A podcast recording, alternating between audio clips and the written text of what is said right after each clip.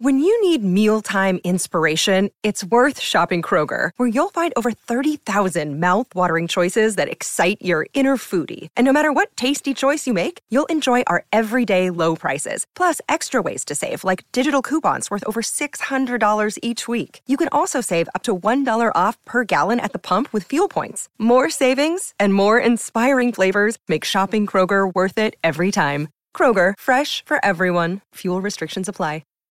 That cold case you're listening to? Nasty stuff. But you know what else is a crime? Missing even a moment of whatever you're doing to go on a drink run. Luckily, there's Drizzly, the number one app for alcohol delivery. With Drizzly, you can compare prices on the biggest selection of beer, wine, and spirits, then get them delivered in under 60 minutes. So download the Drizzly app or go to drizzly.com. That's D R I Z L Y.com today. 92% of households that start the year with Peloton are still active a year later. 92% because of a bike? Not just bikes. We also make treadmills and rowers. Oh, let me guess, for elite athletes only, right? Nope. It doesn't matter if you're an avid exerciser or new to working out. Peloton can help you achieve your fitness goals. 92% stick with it. So can you. Try Peloton bikes, tread, or row risk-free with a 30-day home trial. New members only. Not available in remote locations. See additional terms at onepeloton.com slash home dash trial.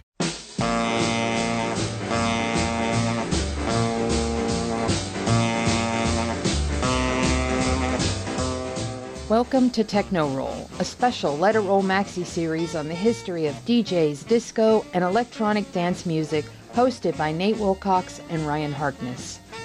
Follow the Let It Roll podcast on Twitter at Let It Rollcast and check out our website at letitrollpodcast.com. Let It Roll is a Pantheon podcast, and you can listen to more great podcasts at www.pantheonpodcasts.com. Nate uses AKG microphones and headphones. Today, Nate and Ryan continue their discussion of Last Night a DJ Saved My Life, The History of the Disc Jockey by Bill Brewster and Frank Broughton. This week's episode debates the questions raised in the final chapter of the book about the values of clubbing and whether or not the current mass success of superstar DJs represents a betrayal of those values.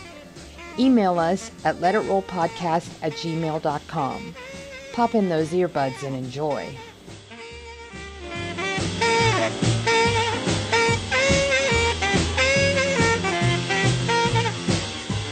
It's time to let it roll, or should I say, techno roll. I'm your host, Nate Wilcox. I'm joined once again by Ryan Harkness, my colleague through this first season of Techno Roll, wherein we are discussing the book Last Night a DJ Saved My Life The History of the Disc Jockey by Bill Brewster and Frank Broughton. And this, sadly, is the ultimate episode of our first series. Ryan, welcome. The final chapter. We've made it the whole way through this 600 page tome. Indeed, indeed. And what a journey it has been. And this last chapter is called Sellout question mark. Um, I like how they add the question mark. That's a nice. That's a nice touch. It's a little bit of ambiguity, but I feel like if you read this chapter, you kind of get an idea that maybe the question mark wasn't there at the beginning. If you know what I mean. Indeed, they're they're not keeping their cards very close to the vest. It's pretty clear where they stand on this. And the opening section has questions like or statements like quote, club culture was built on togetherness, participation, equality, communion. The dancers are the stars, not the guy who works the record player. If we're on the dance floor, but we're all watching the DJ, or in an arena, all looking at the stage, we're once more an audience and no longer the event. It sounds to me like a classic Garden of Eden tale. Yeah, there's definitely. Uh there's definitely a, it was it was perfect and and then then we were ejected. And i don't know uh, you know th- this is one of those things where i keep on reminding myself the book came out in in 1999 and uh, at the time you can tell that it, it, was clearly made to prove that the dj was worthy of praise and respect. And then the 2006 update comes out and the final concluding chapter of the book basically says that the current crop of DJs don't don't really deserve that same. So it's it's it's you know, throughout the book, uh, Brewster and Broughton use humor to poke at a lot of the more cheeseball elements of, of the music or the scenes and stuff like that uh, to, to, to, good effect. You know, um, I, I haven't made it any secret that I, I wasn't a big fan of the way that kind of rave gets a bit of a short shrift in comparison to some of the the, the the, the, the disco and the funk and the other stuff that the authors obviously kind of prefer. But it's it you know it's done in a in a humorous, lighthearted way. But this final chapter, it's almost like a drunk parent lamenting how their child turned out. You know. and it's funny because from 2006 they didn't even know how bad things were going to get um, in the teens. Yeah, and 2006 was like to me. I mean, that was like my kind of golden those those were my golden years. And it's it's hard and it, and it was hard early in the other chapters too where they were like you know oh by 1993 the drugs were terrible. And it's just like you know these are these are big statements to be made for somebody who who you know in 2006 started doing drugs and found them quite quite potent. Thank you very much indeed, indeed. Everybody's going to have their own hero's journey, as it were. But they are cognizant enough to know that the underground is always going to be there, or at least we hope. And that yeah, the last two pages were very, uh, very conciliatory and very uplifting and very positive. Indeed, indeed. So they, they, they, you know, are positive enough to know that there's something going on out there, and they don't know exactly what it is, but they're confident that the kids have things well in hand. And every time there's a bubble and a backlash, that that actually just creates new opportunities for uh, underdog kids to do things quietly and away from prying eyes that, that might have a chance to develop into something. But they do tell the tale of the UK music bubble of the late 90s and 2000s, of which their book was a contributing factor, I'm sure. Yeah, I mean, uh, the whole publication of the book rode the wave uh, that ends up crashing up against, you know, this this bubble popping in 2002.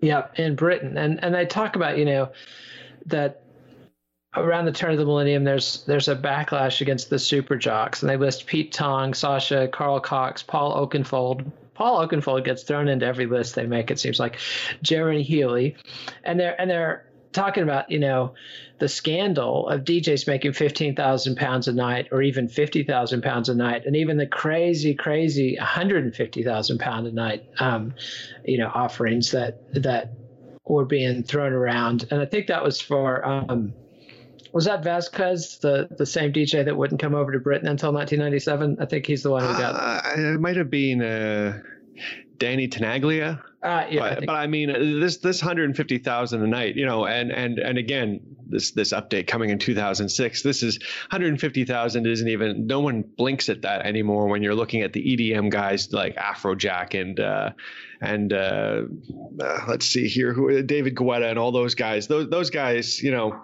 shit $150,000 on a on a Tuesday night. so and it must be nice unless they're Avicii, poor guy who has worked to death. Um, because and, he could make $150,000 on a Tuesday night. It's this is that uh, you know, this is flying too too close to the sun and just wanted to, to to see what's higher and higher, you know.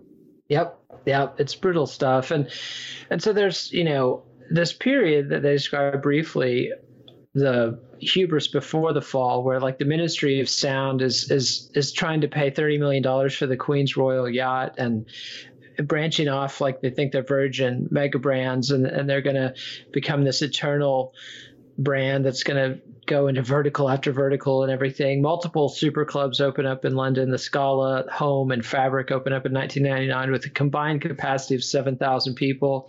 Um, then the dot com angle comes in, which for anybody who was around at that time, I mean, this is the full on pets.com era where people think they're going to get rich selling dog food on the internet and not being Amazon. You know, Amazon was already out there selling books but as the camel's nose under the tent and you know, with big plans already to take over the infrastructure. And other idiots, though, were just following, thinking that Amazon's actually just selling books and there's going to be room for me to sell dog food or digital downloads of music, which, uh, for a variety of reasons, didn't work out. The record companies didn't want anything to do with it. You had to compete with Napster, who was just setting up a model where people could just grab stuff and run. So things like Trust the DJ and World Pop impacted the scene and people were throwing money into them, but they didn't really do anything. And and you you even had clubs in regional areas like Gatecrasher in Sheffield opens up and and the, as I described in the book, they brought back the old E vibes, and and ecstasy was there. But then they complained that ecstasy had become down market and déclassé, and that cocaine was the new uh, sexy club drug, which is like you know everything old is new again. Right. Yeah, and there's kind of a revelation that that they're ha- everybody's having fun, but they realize they're looking pretty stupid doing it. So all of a sudden, you you have to get rid of this gurney e stuff and, and turn to something cooler like cocaine, which is uh, to me quite ridiculous. Indeed, and let's let's hear our first song, and this is Dada Life, Feed the Dada, and and tell us why you picked this song you know, uh, for uh, for a chapter that that talks a lot about the downfall of uh, uh the, the, musical downfall of the scene. Obviously, we can't play like 20 minute snippets of DJ sets, or I could, you know, show you some stuff where uh, it's just a whole bunch of hokey, uh, you know, remixes of what you'd hear on on commercial radio. But if you want to hear basically how musically devoid the big EDM, big room house sound can get, then I think this Dada Life track is uh, a good uh, distillation of that. So, apologies to Dada Life. Nothing personal. You're just serving as an example here. Dada Life, Feed the Dada from 2012.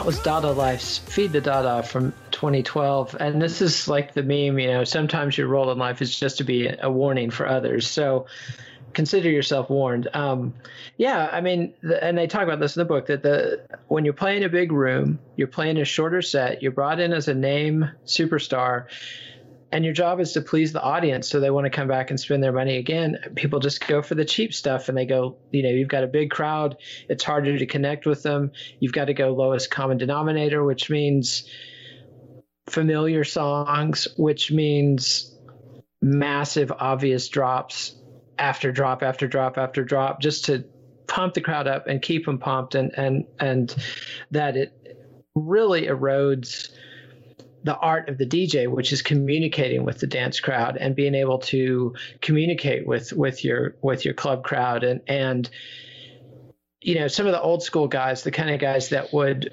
force things on their audience, you know, uh, Larry Levan style, where they would just drop something, and if the crowd didn't like it, well, I'm willing to clear the floor, and we're going to come back to this in two hours, and maybe a few stragglers will come in, and you know, the game is to by the end of the night to get all the punters out on the floor to something that you introduced to them, and it's just impossible in this massive context. And that's just a there, there's a there's there's a there's a shift uh, you know and you can read this earlier on in the book you have nights with djs where it's uh, just uh, you know uh, one dj playing the entire night. Larry, larry levan uh, like ran ran the place basically from midnight till 6 a.m a lot of these big djs are uh, no stranger to six to eight hour sets but when you get into the rave scene and later on into the club scene, it happens as well. You, uh, you know, uh, promoters are so interested in stuffing the the flyer full of names to bring in the crowd that people are getting 60 minute sets 90 minute sets. If you're lucky the guy that you like gets two hours. But for the most part like djs are carrying around maybe an hour and a half worth of music and they don't have more to play than that.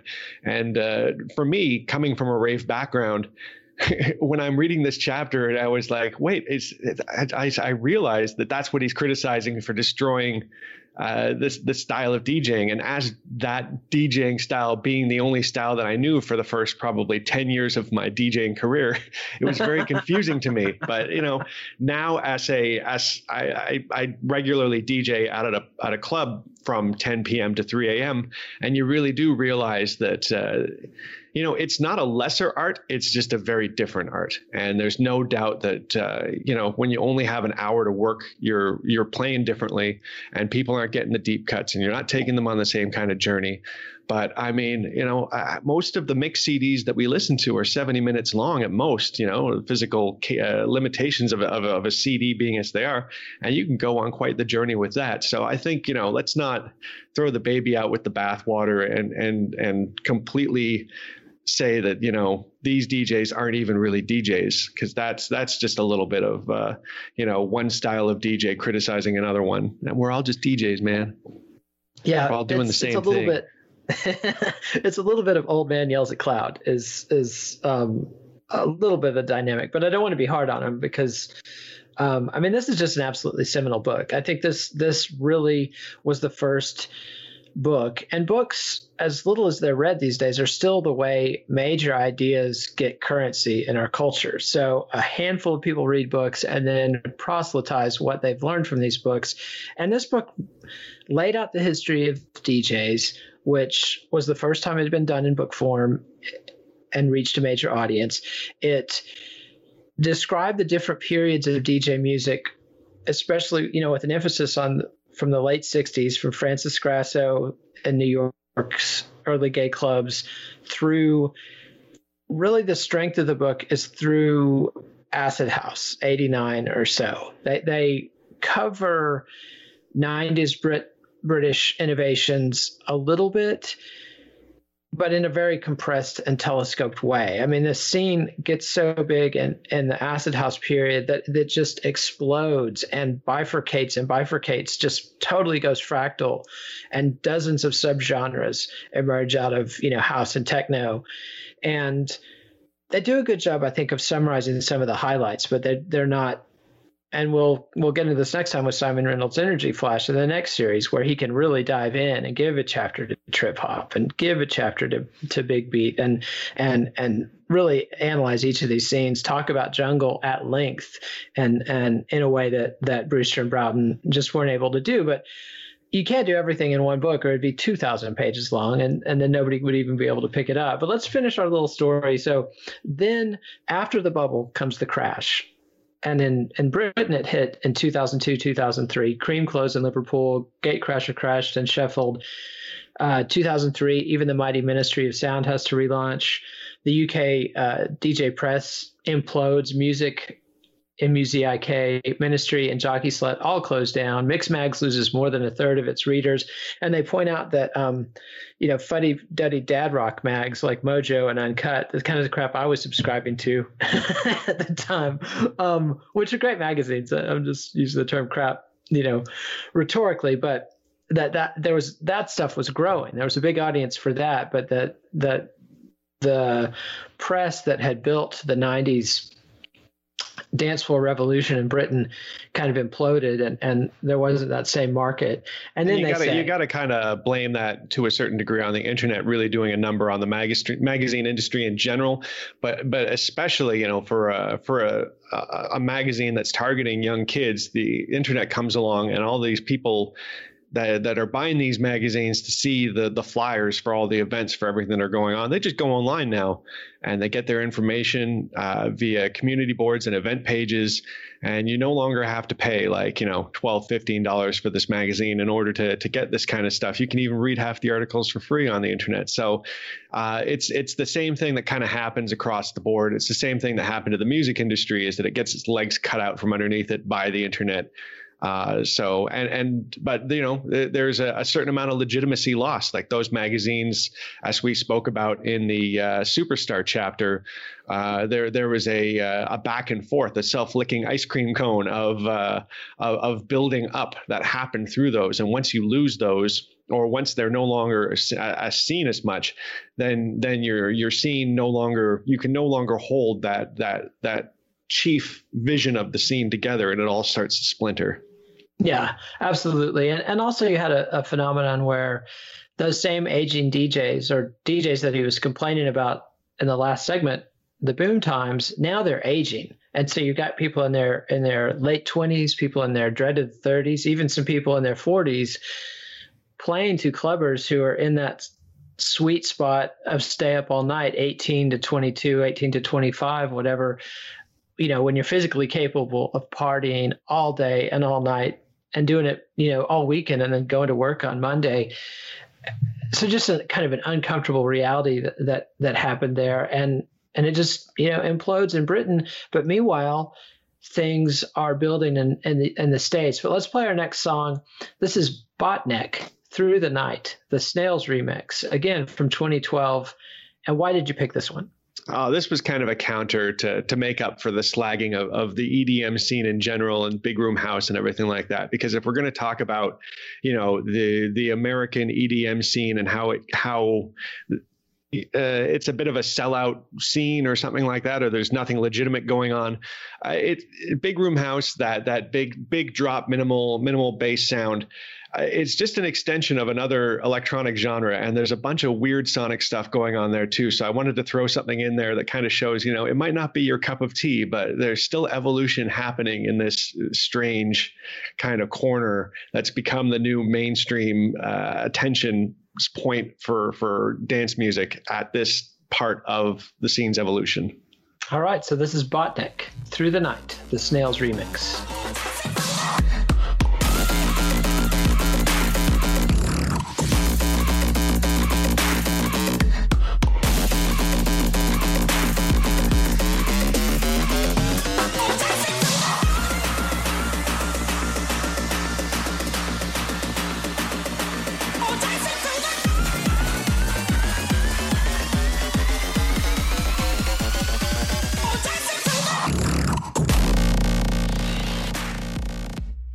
Botnek through the night, the Snails remix. So keeping hope alive, and and showing that that creative things are still going on, and and it definitely you know was a creative period. I mean, there's tons of stuff going on, and and you know they recognize that that even though the scene collapsed in Britain, it was continuing to grow elsewhere, and that you know the next section is therefore called the U.S. Ultra Bubble, which to my knowledge, still hasn't popped, even though um, you know you have the 2015, 2009 to 2015 period, or maybe 2006 after the Daft Punk Coachella appearance, where EDM just gets bigger and bigger and bigger in the states, and it kind of crested in 2015. I want to say. I mean, I'm definitely no expert on this era of music, but I feel like the commercial and artistic possibilities that people were thinking were going to happen for EDM maybe didn't quite come true after that? Well, I mean, it's uh, you know the, the perfect word for what happened in the UK was the bubble popped, because uh, you know the scene didn't collapse, the the bubble popped. It was just the artificial inflation that that that disappeared after the bubble. You know, uh, dance music didn't wasn't didn't go away and you could still you could still find a lot of great events and there was still a lot of enthusiasm and, and a lot of shows. It was just you know the no effort bottle service prog nights disappeared because no one was into that. And the big marketing money kind of went away uh, sucking the oxygen out of you know uh, that kind of top tier level. You could no longer you know have 3000 person clubs in town all hammering the same stuff and having them packed. And in america you know they, they say it's a bubble and I think maybe maybe because it grew slower, uh, or maybe just because Americans love to rave so much now that they're legally allowed to do it without getting nailed with crack house laws. That uh, what what you're seeing is is the actual numbers, and there's you know it, it exploded, but is it a bubble? So, and I, I don't know. Uh, we'll, I guess we'll find out. But the festival industry, the dance music festivals are still just getting bigger. As far as I can tell, dance music just continues to infiltrate more and more clubs and bars and pubs and stuff like that. And it's almost impossible to escape. But I don't know. You know, I think it's it's been long enough that we can safely say it's not a fad. Yeah, definitely not. Definitely not. Uh, it's it's a genre with a lengthy history going back, you know, to the early '70s, depending on how you want to define it. But at the very least, to me, the late '70s. By the time you get to Giorgio Moroder and Donna Summer, you've got full blown EDM, electronic dance music, you know, in full effect, Kraftwerk as well. And, and and also talk about another thing that emerges in this era is the ability of the superstar DJ to function as an independent mogul with a global personal marketing machine. And they're talking about Web 2.0. They're talking about Facebook, Twitter. MySpace in the 2000s was an absolutely huge um, medium for delivering music. Calvin Harris, for example, broke out on MySpace. You know, he he tried to make it in London and failed, and then and then goes back to Scotland licking his wounds and starts posting stuff on MySpace, and and that and it happens, and it's easy in tw- from 2021 to pretend that MySpace never happened or that it was inevitably going to be destroyed by Facebook, um, and the fact that they've lost most of the music that was uploaded to MySpace, oh, just an absolute musical tragedy. I mean, we're talking about something like 50 million tracks that were stored up on MySpace and are now gone. Yeah, Grooveshark was another one that disappeared with a ton of music that probably isn't going to get replicated. And every time there's a YouTube channel that gets copyright striked out of existence, uh, you know, because one of the mixes and in, in this guy's, you know, classic acid house things was claimed by Sony. it's just it makes you it makes you cry inside. Yeah, it's um, you know, on the one hand, we have this unprecedented ability to store and transmit music around the world, but at the same time, with the exponential increase in volume of music that's being stored, it means an exponential increase in the difficulty of archiving this stuff. It's not just a matter of collecting a few 78s anymore. Um, and even the 78s weren't all collected. You know, we lost a lot of stuff uh, as those eras ended. And wax cylinders certainly didn't prove to be a great long term storage solution. So, you know, we might have seen the peak of music availability around the turn of the millennium when everything, so many things were being put on CD and things were available on the internet.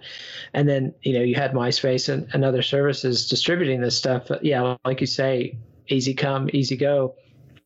And another trend they talk about, and, and this is another one that's only increased, and that's the internationalism of this, that the the noughties, as they call the two the decade of the 2000s, the first decade of the new millennium, there became a super jock circuit that went from Beijing to Buenos Aires, from Moscow to Sao Paulo, Singapore, Shanghai, and then once it breaks in um, in the states in the 2010s, they added Miami, Las Vegas, Los Angeles, and that's another weird thing. Like my my copy says it was printed in 2006, and there are definitely references to the 2010s in this last chapter and what happened. So did you notice that? I didn't notice that, but I, I, definitely in the last when I'm reading the last chapter, I kept on I kept on going back and confirming. Okay, they said they said 2006 is when it was last updated because it did seem like like some of the some of the context of the things that they were talking about or at least complaining about. Again, to me, 2006 was I was having you know as much fun as you can have. So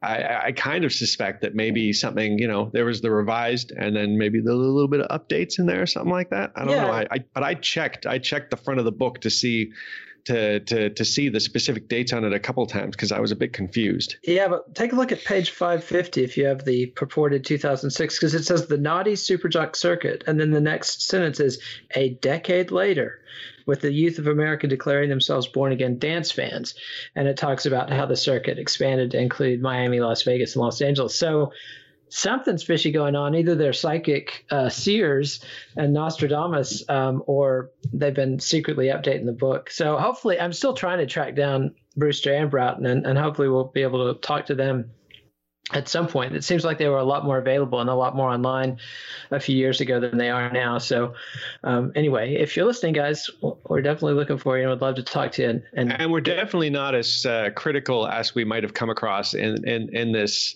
in this whole podcast. I got to say, yes. you know, we're you know, there's there's a certain amount of talking shit that, that gets done, uh, but I've got nothing but the utmost of respect, not only for the book but for the authors, and going through and, and finding all of uh, Bill Brewster's uh, YouTube videos and DJ sets and stuff like that is a guy that you can't deny. Uh. And Frank Broughton as well, because I feel like I've given him short shrift. I found some of his old mixes on SoundCloud, and both these guys know what they're talking about and know what they're doing, and uh, and are serious DJs. Yeah, and serious music historians. So uh, you know, we we didn't spend 20 plus weeks doing a podcast series on this because we didn't like the book. We love the book. Um, so yeah, so last notes I want to hit on that that that they do mention, and this again stuff about that happened in the 2010s that the fees go way beyond 150,000 uh, pounds a night. And Steve Wynn's Las Vegas Club XS is supposedly banking a million dollars in revenue a night. So it's easy, you know, paying a DJ two hundred thousand dollars is nothing. You know, twenty percent of your of your gross for the draw that brings the crowd in. So Yeah, again, I mean, if you, if you if you look at the numbers, um, a thousand people paying fifty dollars a ticket is fifty thousand dollars, and a lot of these events, you know, you're obviously the club owners are making lots of money off drinks, bottle service, VIP, everything else like that. When you take a look at the economics of it, the only reason these fees are getting offered up is because this money is, getting made. And there's uh, again, when we're talking about the UK bubble, a big part of the bubble was the fact that marketing uh, people came in and uh, a bunch of cigarette companies and alcohol companies and cell phone companies started like uh, giving promoters tons and tons of extra cash which also got sucked up into the dj's pockets. And you know um, coming from certain other backgrounds uh, where where the people who are making the money for the owners don't make that money it's hard for me to feel bad uh, for for you know the club owners having to pay this much money to these DJ guys. You know, it's it's like one of these genres where oh the economy actually kind of like slipped in the way of the of the music makers or the music players. Oh, like cry me a river. yeah, exactly. And let's take a quick break for our sponsors, and then hopefully we'll be crying a river all the way to the bank as we continue. As they are wont to do, they they decry the superstar circuit and that the you know the superstar circuit is is killing the art of DJing. But then the, the next section is DJ's democratic future, DJing's democratic future, and they talk about some of the technological things that change to make it even easier to create beats and to do remixes. That eventually the technology arrived such that you could play a DJ set with CDs, but still scratch and remix and beat match and blend the way you could with vinyl. And at, further after that, there's the next phase when you can do all of that with laptops, with MP3s or uh, WAV files on your laptop. And things like Shazam, you know, an app on your phone that you can push a button and it can generally tell you what song you're hearing. I mean, I rarely run across something that Shazam can't suss out, even if I'm watching TV and they've got dialogue going over the music in the background of various things. So, um, and then Ableton software, which allows not just easy desktop mixing, but live remixing, so that there's new tools that I think have allowed the art theoretically to continue advancing. Yeah, and this is an area where there's a lot of gatekeeping typically, and I like that these guys are just gates are open. Come on in, you know. Like the, it took a while for the snobbery to come off of what what you were DJing with, and and and uh, you know it's still there i suppose to a degree with uh, you know people people showing up with dj controllers and, and laptops and stuff like that. They still get a bit of short shrift because at this point you show up in their cdjs and they've got like usb input. So if you're showing up with a controller it kind of makes people wonder whether or not you can't play on the on the official gear. But you know, to me, controllers often have custom FX and loop capabilities and stuff like that. If this person here has mastered the art of DJing on their controller, why would they want to you know use maybe you know a different mixer or a slightly different CDJ that might have slightly different jog properties or a weird crossfader or whatever else when you can just get your own stuff. So, but the the amount of snobbery that I experienced back in the day in like 1999 when I showed up with my rack mount CDJs and I had to bring uh, a record player lid so I could put it on top of the record player and put my CDJs down on top of it because there's no room for anything else other than just the turntables. Oh boy, man I was I was one of the more controversial DJs in my city because I was right out there up in front with CDs DJing, and uh, you know there was a, a, DJ competition where you buy a drink and you get a vote. Very genius format, let me tell you. And in the finals, in the finals, my competition just brought together the entire city's collection of vinyl purists and they blew me out of the water. yeah, well, I was okay with it. It was still fun. Yeah, yeah. So I have in my notes that I want to read a paragraph from page 557 that that's sort of a, a valedictory about the whole book that they wrote here. So so bear with me as I quote. The disc jockey has been with us for over a century. In that time, he has been ignored, misunderstood, despised, worshipped, and adored. He has stayed in the forefront of music, twisting and shaping it into fresh forms, perverting technology, and forcing from it stunning new sounds. He has conjured a long series of novel genres in his endless search for material to keep his dancers moving. In the US, the DJ created amazing music. Then the UK gave him a home and made him a star. He continued his magic, and around him there grew a musical culture more revolutionary and more enduring than any before, which that two things about that. First, it's he, he, he, he, and we've talked about that. That the, the history of the DJ they're telling through this book is overwhelmingly about men. They do try to mention some female DJs in it, but I think there's more to that story than they talk about. And the second thing is a musical culture more revolutionary and more enduring than any before. I mean, that's never going to be true. Like anytime anybody says that, that they're obviously you know, uh, uh, gilding the lily a little bit. It, it, was a revolutionary scene. It has endured for quite a while, but I think any serious student of jazz or rock um, will tell you, or hip hop will tell you, uh, those genres were pretty revolutionary too, and quite enduring.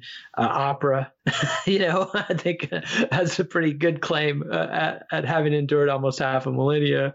Um, Just the fact, being, though, that we're in the conversation now is uh, is good enough for me. And uh, who knows where it's going to be in, in another 25, 30 years or whatever else like that.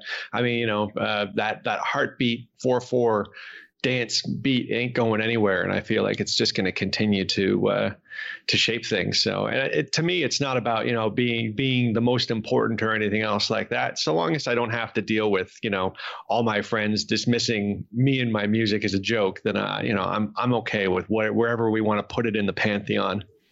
Yeah, it's it's it's a long way since rockists like me were running around at the '90s with our guitars, you know, denouncing all that computer crap and and uh, techno garbage and etc. Is this even music? Is this even music from a legal standpoint? Is it even like? Do we have to put in specific wording to include electronic music because it's just garbage trash? Yes, exactly, exactly. So, and and Brewster and Broughton were a big part of changing that. I mean, for somebody like me, if I can read about something uh, then I can understand it in a way that I am not smart enough or intuitive enough to get just from hearing the music and watching people mix, which I had done, even had friends or roommate that that became a dance DJ for a while, and it was still just totally opaque to me. I could not figure out what he was doing. And it's funny because he had Mixmag lying around the house. I could have read that, I guess, but it, it needed to be collected into a tome, uh, and and literally Ed Ward had to tell me to read it. So well, you know, even even Mixmag wouldn't have taught you because Mixmag is is just the magazine equivalent for the most part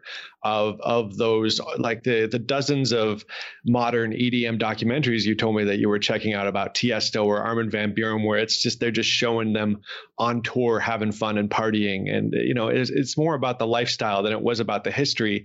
With all of with a lot of those magazines, obviously you have some features and stuff like that, but this book uh, you know, you never would have heard anything about like basically the first 10 chapters of the book never would have made it into into any magazines and that's with that's with Bill Broughton being like a Mixmag editor for a while, you know? So yeah, yeah. And and so I think this is a good time to run through and and run through some of the the sections of the book and and what we thought about them. I mean, uh, the introduction obviously covered some of their some grandiosity on their part about the DJ as shamans and et cetera, et cetera. But also, I, I like a lot of that stuff and agree with it. So um, I'm glad it's in there.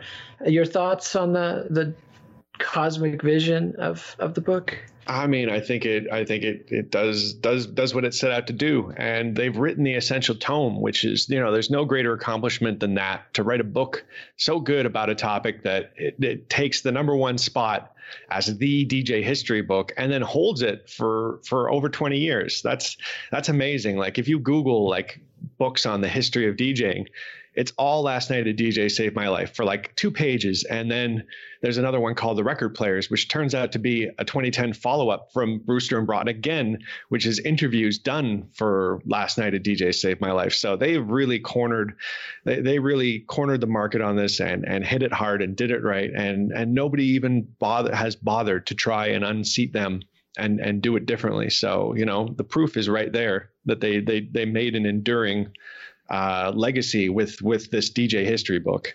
Absolutely. And people like Simon Reynolds and, and Michelangelo Matos have continued their work or expanded on it. But um, yeah, nobody's trying to go back and, and rewrite their history of the beginnings of disco, for example. Um, and and I haven't really seen anything. I think I think the first the second and third chapters on the first DJs in radio and the first DJs in clubs, those topics have been covered at length in other places, but not in the context of where the DJ is going to go. Um, just in the context, you know, books, histories of the radio, or um, tell it, you know, act as if the the disc jockey on the radio is the end of the story and not yeah, realizing broadcast broadcast journalism courses or you know early rock history. Yeah yeah. And so so they're the first ones to put that stuff in context but i'm really glad they did. And things like telling the story of jimmy savile which is a story that probably would get way underplayed now because of the things, the horrible things we've learned about him uh, and his contact. Although people were calling him out, Johnny Rotten was calling him out on live TV in 1978. So, you know, it was kind of an open secret, but it was just an open secret we'd collectively decided not to care about.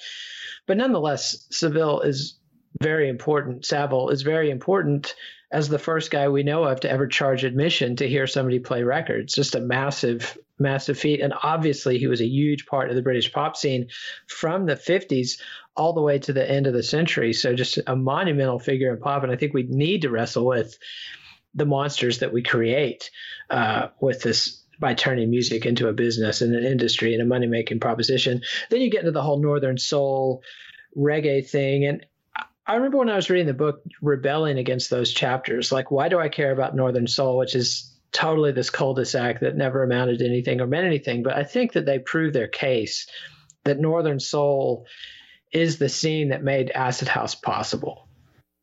Yeah, absolutely. They made a really good point. And I, I, agree. The first time I read it in like 2000 or something like that, I was just like, get to the rave part, get to the techno. And I didn't, I did, I mean, I was an idiot. I was stupid. And, and if, if I had actually read through the book like I should have, I would have moved forward um, a much more educated music listener uh, and, and with a lot more respect for where a lot of the elements of the genres that I did like came from. Absolutely. And it's time for another track. And let's hear one out of a Frank Broughton set. This is the Orlando Riva Sound, Body to Body Boogie. Tell us why you picked this one. Ah, I just, uh, you know, I, I, did a little bit more digging. Uh, th- this book is all about listening to listening to stuff as you go along, and so, you know, as we finished up the book, I listened to some more sets from the authors, and and thought it would be a nice way to wrap up the show to to show, you know, a little just a little snippet of the kind of music that they were choosing too. So Cool. Well, let's check it out. This is the Orlando Riva Sound Body to Body Boogie from 1979, and this is from a Frank Broughton mix.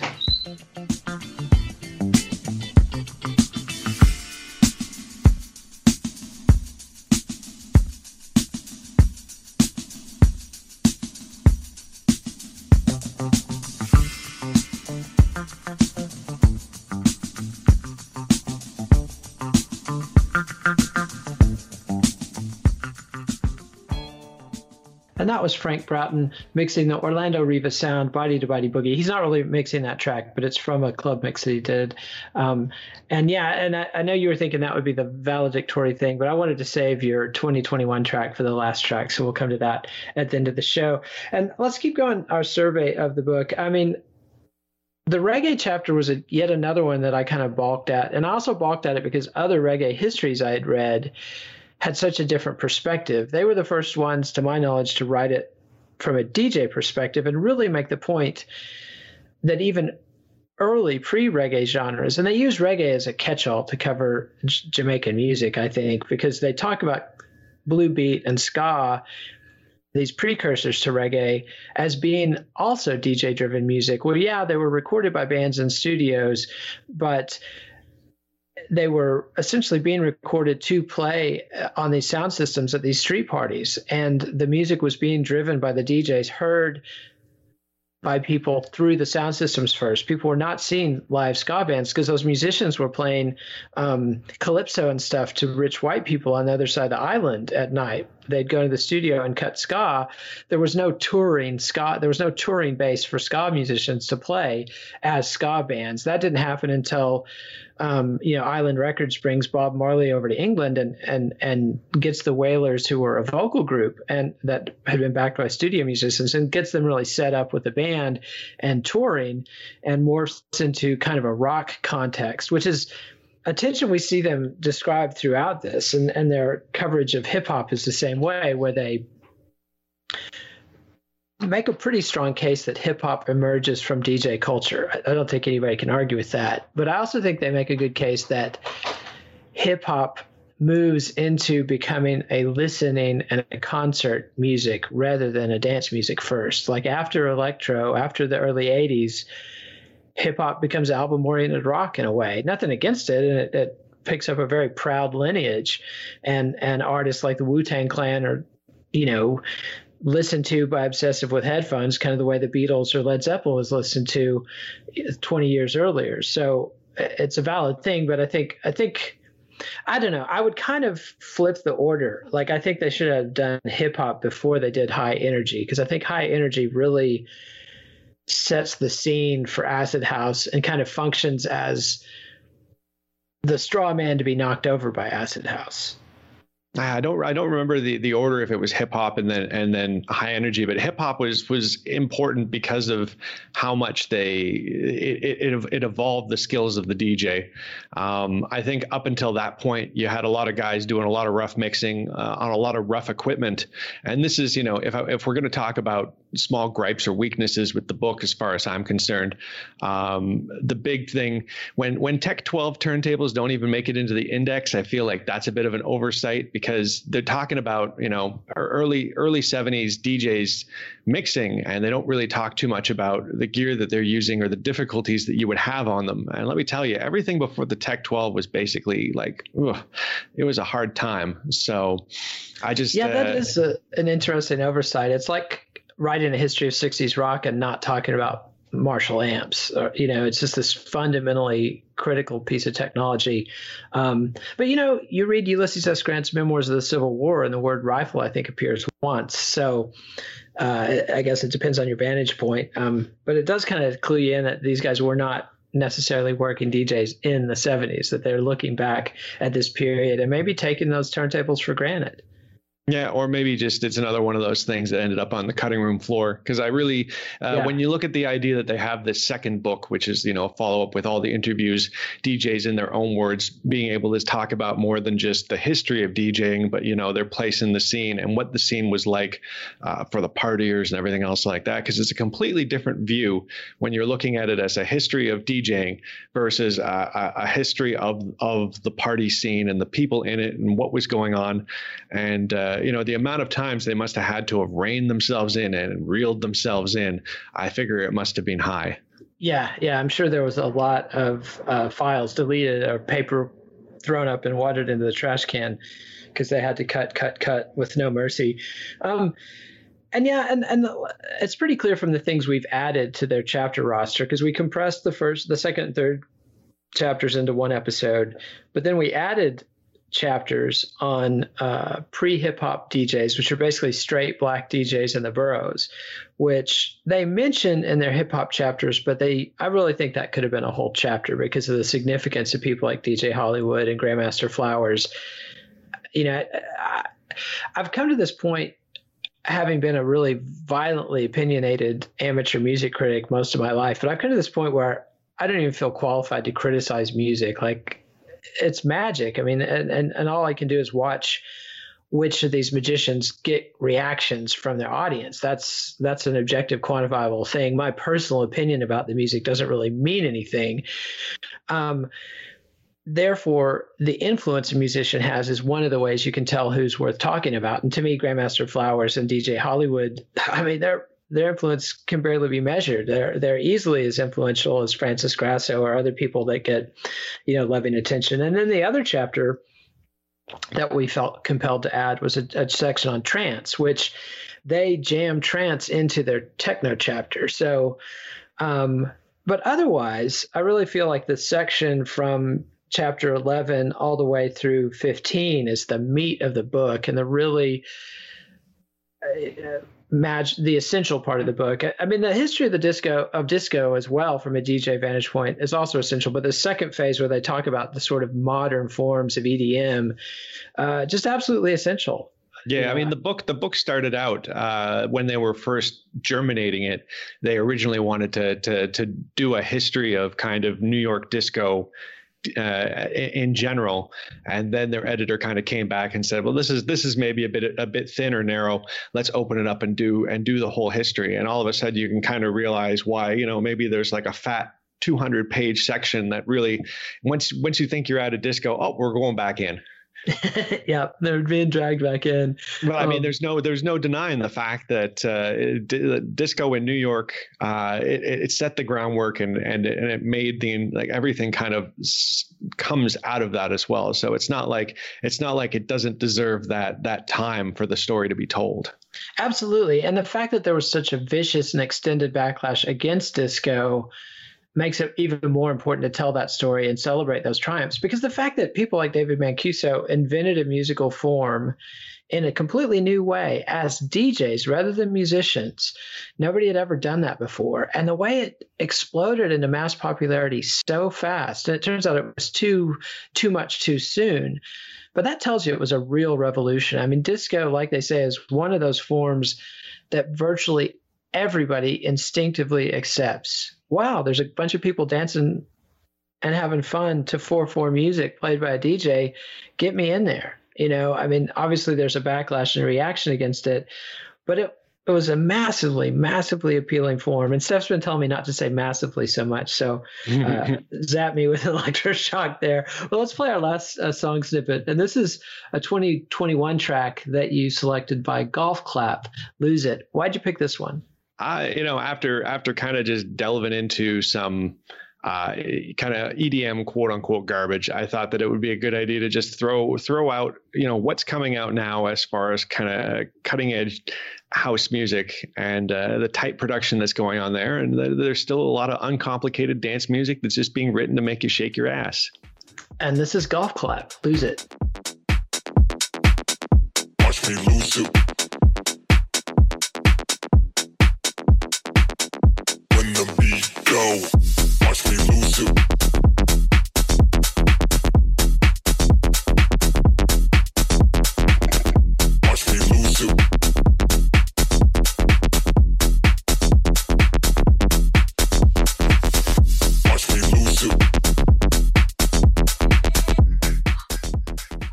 That was Golf Claps Lose It from 2021. And I can testify that my kids in the car on the way to uh, summer camp today uh, appreciated this one the most of all the tracks that you had selected for this show. So, um, and it's interesting got, to Nice, nice. And, but it's interesting to note, you know, like what is that? This is the Frankenstein's monster of all the genres before because it's it's it's house and it's techno, and it's it's everything all wrapped together. Uh, it's the true amalgamation of of everything that came before it, just uh, morphed into something that is just as easy to digest and and obvious as to what you need to do when you hear it, as uh, you know the most classic and purest of disco tracks.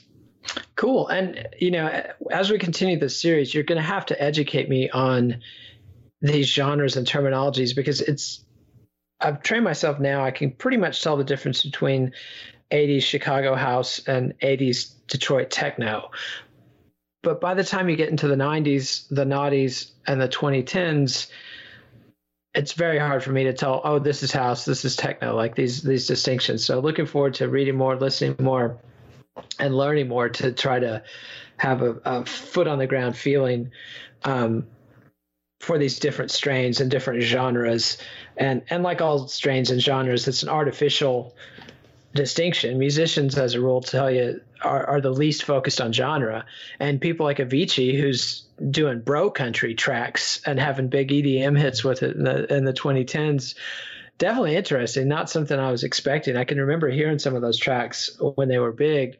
Um, but so yeah, looking forward to talking about all that stuff. But let's talk a little bit more about the meat of the book. The garage or garage, as we say in the UK, house, techno, Balearic, uh, acid house, pretty distinct genres, and each of them has continued to make an impact through the next couple decades. Is that a fair statement?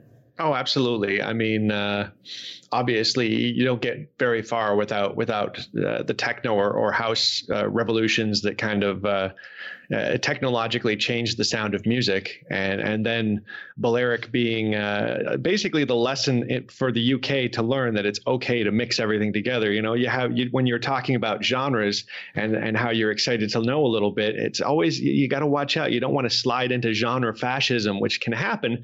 And you know, after a while, you have situations like during the UK bubble where they're up at the top. There was a monoculture of music uh, and of the kinds that was socially acceptable to play in these clubs. The guys like Judge Jules was like, I don't even want to be playing this anymore. But if I don't, they're going to throw beer bottles at me. So, you know, it, there's a. Balearic opened everybody's eyes to the fact that you can mix that uh, new order track uh, into this funk track and it's okay. And, uh, you know, that's, I think to me, if you want to tell a DJ one thing, it's that so I thought it was uh, that was an important kind of chapter. The acid house stuff important to, to explain the history of how it all kind of came together and it happened. But I feel like at that point the scene blows up so much and goes in so many different directions that he can you know the book only really follows one or two threads as to what's going on, and you know that there's thousands of others going on underneath that again we'll get into with Energy Flash and uh, the Underground is massive and other books like that. Absolutely, and, and and definitely looking forward to that. And and I've talked to Simon Reynolds before, so I'm reasonably confident confident we can get him back to talk about Energy Flash at some point. And so, yeah, this has been awesome, Ryan. We've we've we've done 20 plus episodes on this massive tome, Frank Broughton and Bill Brewster's Last Night a DJ Saved My Life: The History of the Disc Jockey. We're going to take a, a, brief break. So, my history of country music with James Porter, based on Ken Burns' country music series and Bill C. Malone's Country Music USA, can run its course for eight weeks. And then Ryan and I will be back. And so, I just, I kind of love throwing that at people. Like, you get a bunch of techno heads in the habit of listening to us on Thursdays and then throw country music at them. So, we'll see. no, it's good. I, I like it. I like having, uh, you know, one week it's Nine Inch Nails and the next week it's, uh, you know, like uh, outlaw country. I'm down with that. cool. So hopefully people can stick with us. And if not, come back in eight weeks and we'll be talking about Simon Reynolds Energy Flash. So, Ryan, thank you very much. It's been thank a you. delight. And we'll be back. Follow the Let It Roll podcast on Twitter at Let It Rollcast and check out our website at letitrollpodcast.com. Nate and Ryan will be back next week to conclude their discussion of Last Night a DJ Saved My Life, the history of the disc jockey by Bill Brewster and Frank Broughton with an interview with the authors. Let It Roll is a Pantheon podcast, and you can listen to more great podcasts at www.pantheonpodcasts.com.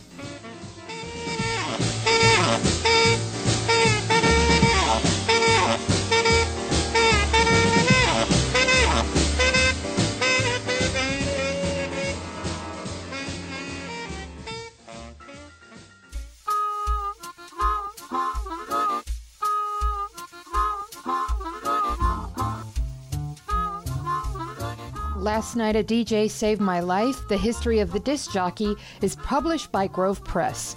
Please support our show by ordering via the Amazon referral link on our website, letitrollpodcast.com.